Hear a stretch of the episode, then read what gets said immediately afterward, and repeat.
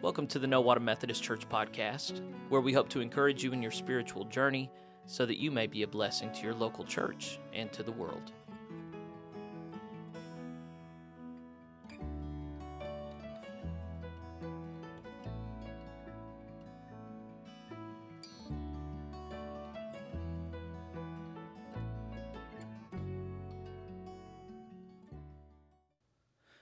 Friends, thanks for joining us for another Nowata Methodist podcast. We uh, once again are putting up our Sunday message from the previous Sunday, and it's the first Sunday of Advent. If you don't know, Advent is one of the traditional Christian liturgical seasons. It lasts for the four weeks, the four Sundays before Christmas, and, and the days in between. It was originally designed as a sort of miniature Lent in order to initiate all the Christians that were coming in. Um, the liturgical uh, liturgia means worship in Greek, and so liturgical just means having to do with our worship, our, our way of life. There are different seasons where most people are familiar with the light ones, uh, Christmas and Easter, but there are some dark ones too, Lent and Advent, and there's a purpose to all of them. Advent comes from the Latin adventus, which means coming, and it's four Sundays where we very intentionally and directly talk about the fact that Christ is coming again. Uh, the Greek word for it is parousia. We are expecting him to show up again and bring God's kingdom. That's what the Messiah was always purported to be doing. Um, he's been taking longer than we anticipated, and so we talk about that a little bit um, during the service. But our readings deal with uh, God's faithfulness, and so we talk about what it means to be faithful in light of how faithful God is to us, how we should be towards Him and towards others. Um, we talk about the sincere desire that becomes found in our hearts to be with one another whenever we love Christ, how that, that love results not just in faithfulness to God, but in faithfulness to one another and wanting to be close together, uh, hence the church. And then the final reading is Jesus talking about uh, the signs of the times before his coming. And uh, I don't have anything super exciting to say about that particular topic. However, there are good reflections on Jesus' exhortations to be watchful and ready and what that means for our daily lives. So, um, you know, any time spent in the Word is going to be worthy. I hope that my reflections are helpful for you on your spiritual journey. I just want to encourage you to observe a holy Advent this year. Uh, go into this time of anticipation and watchfulness. And hey, maybe it'll spill over to the rest of your life. Wouldn't that be quite a thing? So, anyway, I'll quit talking and, and let you get into your meditative place and, and uh, reflect on God's word with me. Blessings to you. Let's listen to the word of God. Behold, the days come, saith the Lord, that I will perform that good thing which I have promised unto the house of Israel and to the house of Judah.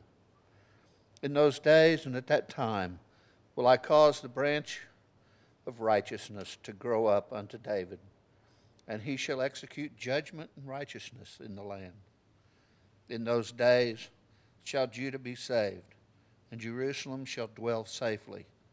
And this is the name wherewith she shall be called the Lord our righteousness. The word of the Lord. Thanks be to God. So, there are people I work with from time to time get on a bad track in their life and they want to do better and usually, what that begins with is shared agreements. I'll do for you, and then you do for you. Uh, you know, if, if you're really invested in this, let's see some good. And I'll tell you, I have a 100% success rate of sitting down with people and then going, yep, yep, I need to do that. I'm going to do that. I have close to like a 10% success rate of them actually doing the things that they say they're going to do, usually. There's one guy in particular I know he's going to come back into my orbit one of these days and I know he's going to show up and say, Hey, I need help again, Pastor. And I'm going to say what I've said for a long time is, Hey, last time I seen you, you said you were going to do this and you didn't do this. Why didn't you do this? And like so many times before, he's going to say, Well, I was going to do this, but then something came up. I, I had this other complication, and you know what? I just couldn't do it anymore, preacher. Anybody ever heard that saying, a man's word is his bond? And it applies to women too. Jesus stands behind this. He says, Let your yes mean yes and your no mean no. Anything more is of the evil one. Our lives are not to be meant uh, uh, negotiating the things that we've said we're going to do. We just say we're going to do things and then we do the things. And we'll come back to this with the psalm because it talks about faithfulness, you know, and it, the ways of the Lord are faith, faithfulness, it says. And so we'll come back to the faithfulness. But is when God says he's going to do something, does he do it? Or does he welch? Does something come up that he didn't see coming and going, well, I knew that I was going to restore, I was going to restore the household of David, but then you guys were really bad. So I, I decided I'm not going to do that anymore. Is that what happens scripturally? Well, I knew I was going to, I was going to send my kingdom of peace, but then you guys were real jerks about it. So I decided I'm just going to let you sit and suffer forever now. Is that how God works? No, God is faithful.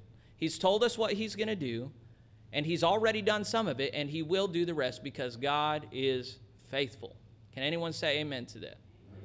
We know God is faithful. We know God is faithful. Most uh, any one of us, if you sat us down at our kitchen table, a lot of us would not be comfortable talking about Christian doctrine, but if someone just asked you, Is God faithful? you'd say, Well, yes. I think every single person here would say that.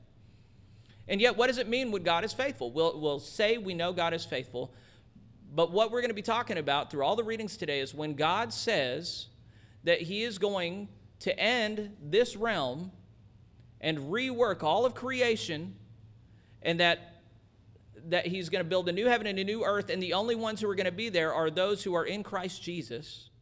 And we're going to be judged based on how we've lived. A lot of people really don't believe that. They don't lead daily lives acting as though they believe that. They know that God is faithful and yet they choose to believe that God is not going to be faithful today.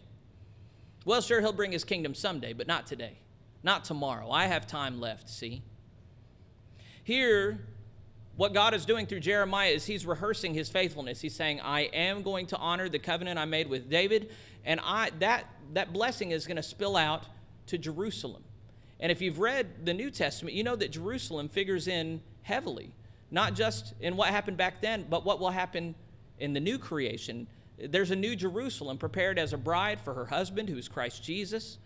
And she is a big deal. And that's where we're all going to live. I don't know how to feel about this. I like my home here in Nowata. I don't much like cities, to be honest with you. But what we're told is in the new creation, the heaven city, Jerusalem, we're all going to be there. And you know, the most important thing is God's going to be there with us. And like so many things uh, that talk about the new creation and heaven, a lot of that doesn't sound real good to me. I really couldn't care less about gold streets that you can. I mean, I'm sure it's cool, but I'm just fine with our or whatever it is out here. I'm fine with that as long as it doesn't crumble anymore. But uh, I really don't want to live in a city. But I'm going to trust that God is good and that His promises are so much better than I can imagine. And if God is there, surely I want to be there too, right? Do you want to be where God is? Do you know that God has told you how He wants you to live in order to be with Him there? Do you know that God has set some expectations? That there is a culture of God that He has initiated us into, that He expects us to live into? Or is this a concept we're familiar with? Because there are a lot of pre- there are a lot of churches that preach, oh, you can be worldly all you want, and God is still going to take you in. The problem is, anytime you crack open your Bible, those words, nothing like those words happen to be in there. So we're going to go on to our other readings that tell us to be faithful as God is faithful, to be holy as God is holy. And then I want us to be reflecting on what does my life look like if I am holy and faithful as God is holy and faithful. Several years ago, there was a little girl here who was Susanna's age, and she and Susanna were best friends. And uh, this morning, in the middle of worship at Delaware, Susanna said, Hey, where is that little girl? I miss her. She said her name. I'm not saying her name because I don't think that's helpful. But the reason Susanna asks is because she hasn't learned to be jaded like I am. You know, most of us have learned to be jaded. We're part of groups and people come and go, they fall out, and we just learn to not talk about them anymore. We don't know why they're not here. We, we don't know what got them upset, or we do know what got them upset, and we think it shouldn't have made them upset. We just don't talk about it. But my daughter, she hasn't learned to be that way yet, and she loves and misses those whom she's bonded with in the Lord. And most of us know that that's probably a better way to be in the world than to uh, pretend like it's okay for people to just up and disappear. But the reason you and I have learned to be that way is because people are not faithful. People make commitments that then they don't measure up to, and oftentimes they will rebel against and resent. It's not just with the Lord, it's with marriages, it's with commitments to nonprofit organizations. I remember I worked for an environmental nonprofit in, uh, in Little Rock. We, we put on Arkansas Earth Day every year. And there was a guy that signed up to help out. And I called him and I said, Okay, can we count on you for this day? And he said, No. And I said, Okay, can we count on you for this thing? And he said, No. And I said, Well, what can we count on you for? You, you wrote your name down. And he said, I can't believe you're talking to me this way. I'm not going to help you at all. I said, Sounds like we're not losing anything. And he hung up on me. And he was so upset that he wrote me an email back uh, saying, "I, you know what? You're lucky I even signed up, and you're the you're the reason that people get turned off." And I said, "You're the reason people get turned off, and what people don't want to do my job." You know, and the church is no different. I mean, I should. Pastors sometimes think that we have a, an exceptional job. We don't have an exceptional job. We're dealing with the same population. I originally, I didn't even. sorry, excuse me. I didn't. I didn't even really believe this stuff when I became a pastor. I really didn't. I, I went, I, I, was a social justice person. I thought it was so scandalous that people who say they follow Jesus are not doing more good in the world. So I wanted to just be the head of an organization and threaten people with hellfire, and they would behave better than those Arkansas, Arkansas Earth Day chumps who didn't, they didn't have the threat of hell to motivate them, right? So I was going to motivate people with hellfire, and little did I know, people don't respond to that anymore. They should, they generally don't, you know. So anyway, I read my Bible and it turns out all this is true and I actually believe it now. But it still breaks my heart that a lot of people, they're just not faithful. They just don't come through for you. Um, they say they'll be somewhere and then they're not there. And it's tied to that guy I was talking before. It's, it's not just people outside of the church. A lot of times it's people inside of the church. They, they say the vows of membership or they show up at, you don't have to join the membership for people to feel like they should rely on you you know? It's like, um, it's like marriage and shacking up together. If you shack up with someone for nine months and then you cheat on them, they still have a right to be upset with you because even if you haven't said the marriage vows, you have formed a life together, right? What's great about marriage is you make it right in the eyes of God. It's, it's in rebellion against God's eyes until you make it right with God through marriage. But, but the act of cheating hurts whether or not you're married or not. And likewise with the church, it doesn't, I mean, it's great if you've said your membership vows, but even if you haven't, if you're here most weeks, if, if we love you, if we're friends, it hurts when you're not with us anymore. It hurts when you move along. It hurts when, I mean, we've had plenty of people here who were part of the lifeblood of this community, and one day they just decide, no, it's not for me. And sometimes they move away. Sometimes there's a legitimate excuse, but sometimes, well, it's like the guy I was talking about before. They had every intention of being good to us, but then one day things changed and they're just not committed. They're just not good to live up to their word, you know. And when we're thinking about us within the community of faith, our next reading, our First Thessalonians reading, it's going to talk about the importance of actually being together in person. And when we love one another, when you love somebody, don't you want to be close to them? Don't you want to be with them? And then when you love God, don't you think it's good to come and actually worship Him in the community of saints? I think we're all here because we agree that that's important, right? And yet, so often, even though God is faithful to us, we will welch on our commitment to Him based on what else is going on in our lives. Yeah, I'll be there this Sunday unless X comes up. What's X? I know none of you are like this, but surely we know of some people who are here if nothing else is going on. Sure, I'll fulfill my commitment if nothing else is going on, but what are things that people will miss the Holy Assembly for? Yeah, go ahead, Stephanie. Okay, work. Work. And then, you know, even though the Bible says we should res- reserve one day, a lot of our work schedules don't allow for that. We have, we have irregular work schedules and we have work that, that needs to be fulfilled. What are some other things that people will skip worship for? You can, you can tattle on yourself. Go ahead. I've confessed up here I'm a sinner so many times. Go ahead and confess. Okay, don't confess for your neighbor. You're perfect. What are some things that people skip worship for? Family obligations. Yeah.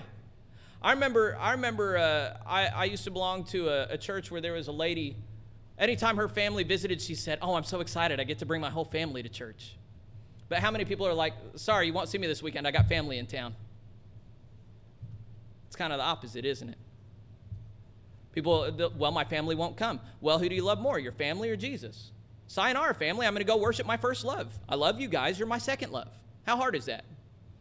If they're offended, they probably should be. they should be with Jesus. That's good. Good on you for making them uncomfortable. What else do people choose to, to, to skip worship for? What else, Clayton? Okay, if they're sick. And that's a considerate thing because we don't want to get each other sick. Frank and Laura weren't here last week. They've been sniffly and uh, they didn't want to pass that along to us. That's probably that's out of love for each other that that they do skip. So, okay. Any other reasons why people will skip? Travel, okay, so often to see family or for work or sometimes for fun, but I can't be with you. I'm across the country, in which case, yeah, they can't be in two places at once. So, yeah, how, how could they be here? Does anyone ever just sleep in because they're just tired? So they're just, I'm not saying do you, I'm just saying does anyone? And yet we all know people, yeah, had a rough night last night. I was up drinking till 1. You don't expect me to be there this morning, do you? Yes, I do. Yes, I do. Well, I worked the last six days. I'm really tired. You don't expect me? Yes, I do. Yeah, it's not my expectation. Do you think the Lord expects it? Yeah. I'm going to say the one, I'm going to say the one. I shouldn't say it. But sports are a big conflict a lot of the time for the church. There's a, there's a preacher named David Platt. He was uh, given a, a sermon in southern Alabama. He said, You know, we've got two big sports teams close. And let's look at starting on Friday. People get excited. On Saturday, they're partying all day. They got their team colors on. They get together. They're, they're, chant, they're singing and chanting together. They're so excited. When it's all over, they're so sad. And then you can barely wake them up on Sunday morning and they drearily come and pass out in a pew and they can just barely sing. If you were an alien species looking at our species, would you think that we worship sports or that we worship God more? And depending on who you're talking about, a lot of times you'd think that we're more excited about sports than we are about God. Meanwhile, does God's affections for us change at all? Absolutely not. God loves us the same all day, every day, each week. It's us who falter and we go, Well, this Sunday I don't love you as much, Jesus, because I got this going on. I got a conflict this you know, you see how this, most of us don't think of it in those terms. We say, I love you the same. But what does it say to God if I'm only here whenever there's not something better going on? You know? Does the, I know that we don't use, we're not, nobody here would say, I've got something better going on, so I'm not going to be there. But I tell you, there's a lot of people who call me and say, you know what, Pastor, I'm not going to be there today. I'm just, uh, I don't have much energy. And they expect me to say, oh, well, stay home. Well, no, I mean, some of you have done it. I've said, well, come to worship anyway. You need to be with us. You know, had a rough night last night. Well, come to worship anyway. You need to be with us. So I'm going to I'm gonna put this down for a second, and if you're mad at me, I'm sorry. I, I don't feel good about making people mad. But we'll come to the First Thessalonians reading, and you'll see the affection that's supposed to bind us together and how excited we're supposed to be to do this. So let's, uh, let's go ahead and, um, no, we're going to sing number 196. Come, thou long expected Jesus. We're going to beg Jesus to come to us, and then we'll do our First Thessalonians reading. All right, I already set up the next reading. It's Paul writing to the Thessalonians about the affections that bind them together and what the purpose of those affections are. So Gwen's going to come read this to us. Today's third reading comes from Paul's first letter to the church in Thessalonica, chapter 3, verses 9 through 13. You, you can find on pages 1662 of your Pew Bibles. Let's listen to the word of God. For what thanks can we render to God again for you, for all the joy wherewith we joy for your sakes before our God, night and day, praying exceedingly that we might see your face and might perfect that which is lacking in your faith? Now God Himself and our Father and our Lord Jesus Christ direct our way unto you, and the Lord make you to increase and abound in love one towards another and toward all men, even as we do toward you, to the end he may establish your hearts unblameable in holiness before God, even our Father, at the coming of our Lord Jesus Christ with all his saints. The word of the Lord. Thanks be to God. So, the Advent part of this was um, the last part of verse 13 to the end that he may establish your hearts unblameable in holiness before God, even our Father at the coming of our Lord Jesus Christ with all his saints. So, saints as holy ones, here it's almost certainly talking about his holy ones in heaven, the heavenly host. That's talking about the second coming of Christ. It's saying there is a day coming when Christ is going to come and observe who his people have become, and we need to be unblameable. We need to be pure and, and perfect, spotless, without blemish. These are all biblical terms. That's what we're aiming at. And you're, what you're aiming for very much determines what you do. You know, whenever I was in middle school, I was a terrible basketball player. No part of me ever wanted to go pro. I only showed up to mandatory practices and I was benched most of the time. But if I thought that I needed to go pro, I would have been practicing all day, every day. What's happened is early Christians knew that every single one of us is called to go pro.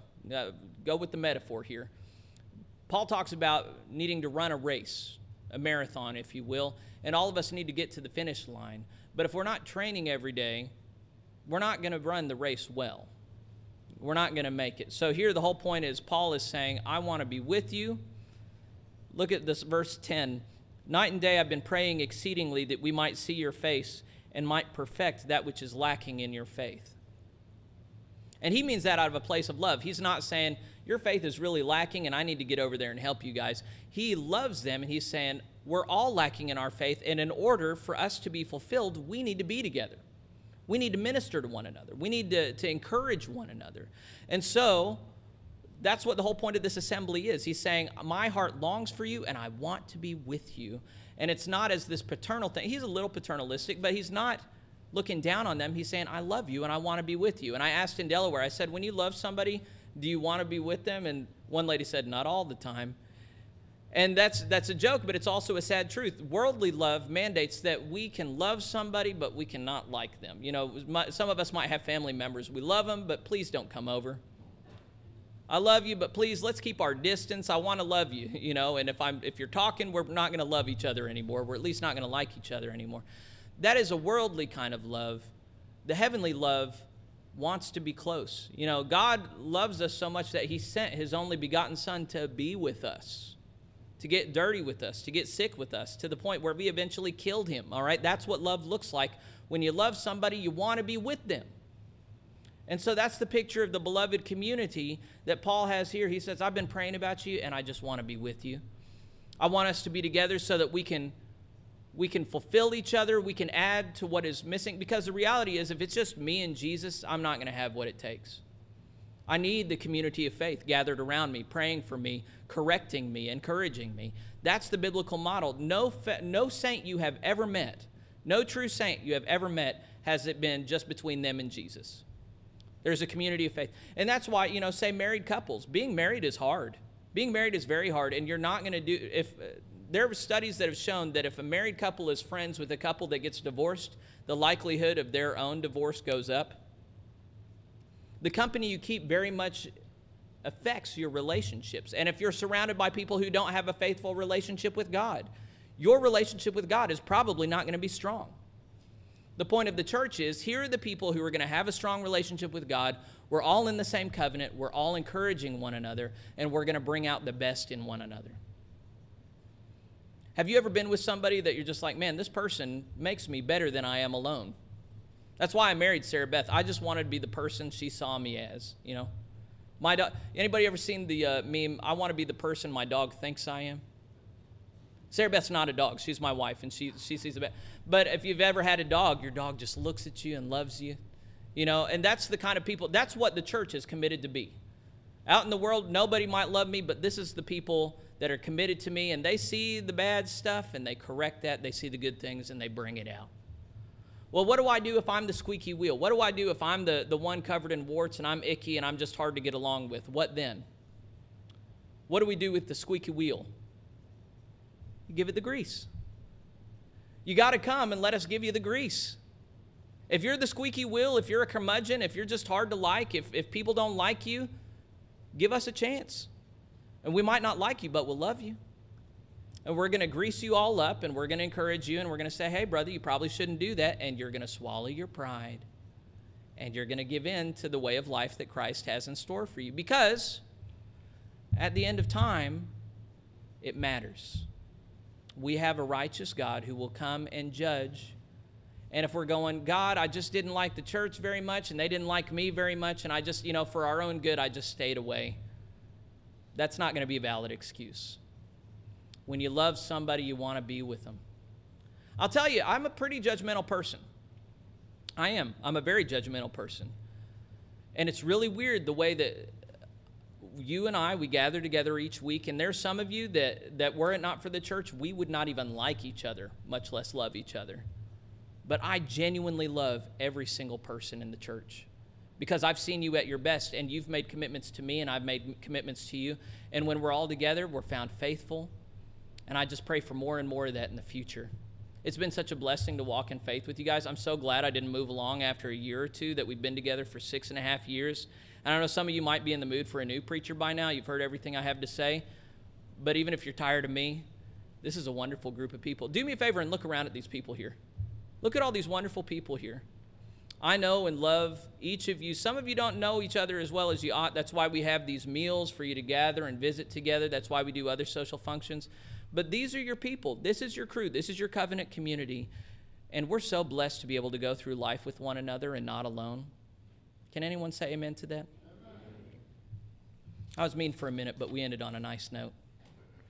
I, lo- I do I love I love the church. It's crazy to me. I remember growing up in the church and going, I could never love these people. I did not. I I was a bad church member. I was not even a Christian growing up, to be honest with you. But I love being in a true church where people love each other. All right, I'm going to quit talking. Let's sing it about the love that we have that binds us together. Number 557. Blessed be the tie that binds. All right, our final reading will be from the Gospel of Luke, chapter 21, verses 35. Uh, it says 35, 25 through 36. You can find it on page 1475 of your Pew Bibles. Listen again to the Word of God. And there shall be signs in the sun and in the moon and in the stars, and upon the earth distress of nations with perplexity, the sea and the waves roaring, men's hearts failing them for fear and for looking after those things which are coming on the earth for the powers of heaven shall be shaken. And then shall they see the Son of Man coming in a cloud with power and great glory. And when these things begin to come to pass, then look up and lift up your heads, for you, for your redemption draweth nigh. And he spake to them a parable Behold the fig tree and all the trees. When they now shoot forth, ye see and know of your own selves that summer is now nigh at hand. So likewise ye, when ye see these things come now to pass, come to pass, know ye that the kingdom of God is nigh at hand. Verily I say unto you, this generation shall not pass away till all be fulfilled. Heaven and earth shall pass away, but my words shall not pass away. And take heed to yourselves, lest at any time your hearts be overcharged with surfeiting and drunkenness and cares of this life, and so that day come upon you unawares for as a snare shall it come on them that dwell on the face of the whole earth. Watch ye therefore, and pray always, that ye may be accounted worthy to escape all these things that shall come to pass, and to stand before the Son of Man. This is the word of the Lord. So we've already talked this through pretty good. I'm not one of the pastors that gets into all of the signs of the times because I don't know how to fit them all together, and a lot of them argue with each other and they divide from each other and it just gets nasty and I just don't see the point of that. The point that I hold on to is verse 35. For as a snare, y'all know what a snare is? A trap. For as a snare shall it come on all of them that dwell on the face of the whole earth. Do you dwell on the earth? Well, it's going to come as a trap. You're not going to see it coming. Jesus said, I don't know when it's coming. Nobody, they did say there'd be signs, but there doesn't seem to be anybody who has eyes to see. The whole point here is be ready. Be ready.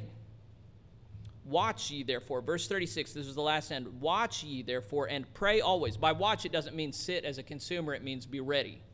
Don't be asleep. And the main warning it has here is in verse 34 Take heed to yourselves, lest at any time your hearts be overcharged with surfeiting, drunkenness, the cares of this life. Those are the, the, the machinations of the evil one who keeps us from doing that spiritual training and discipleship that we should be doing every day.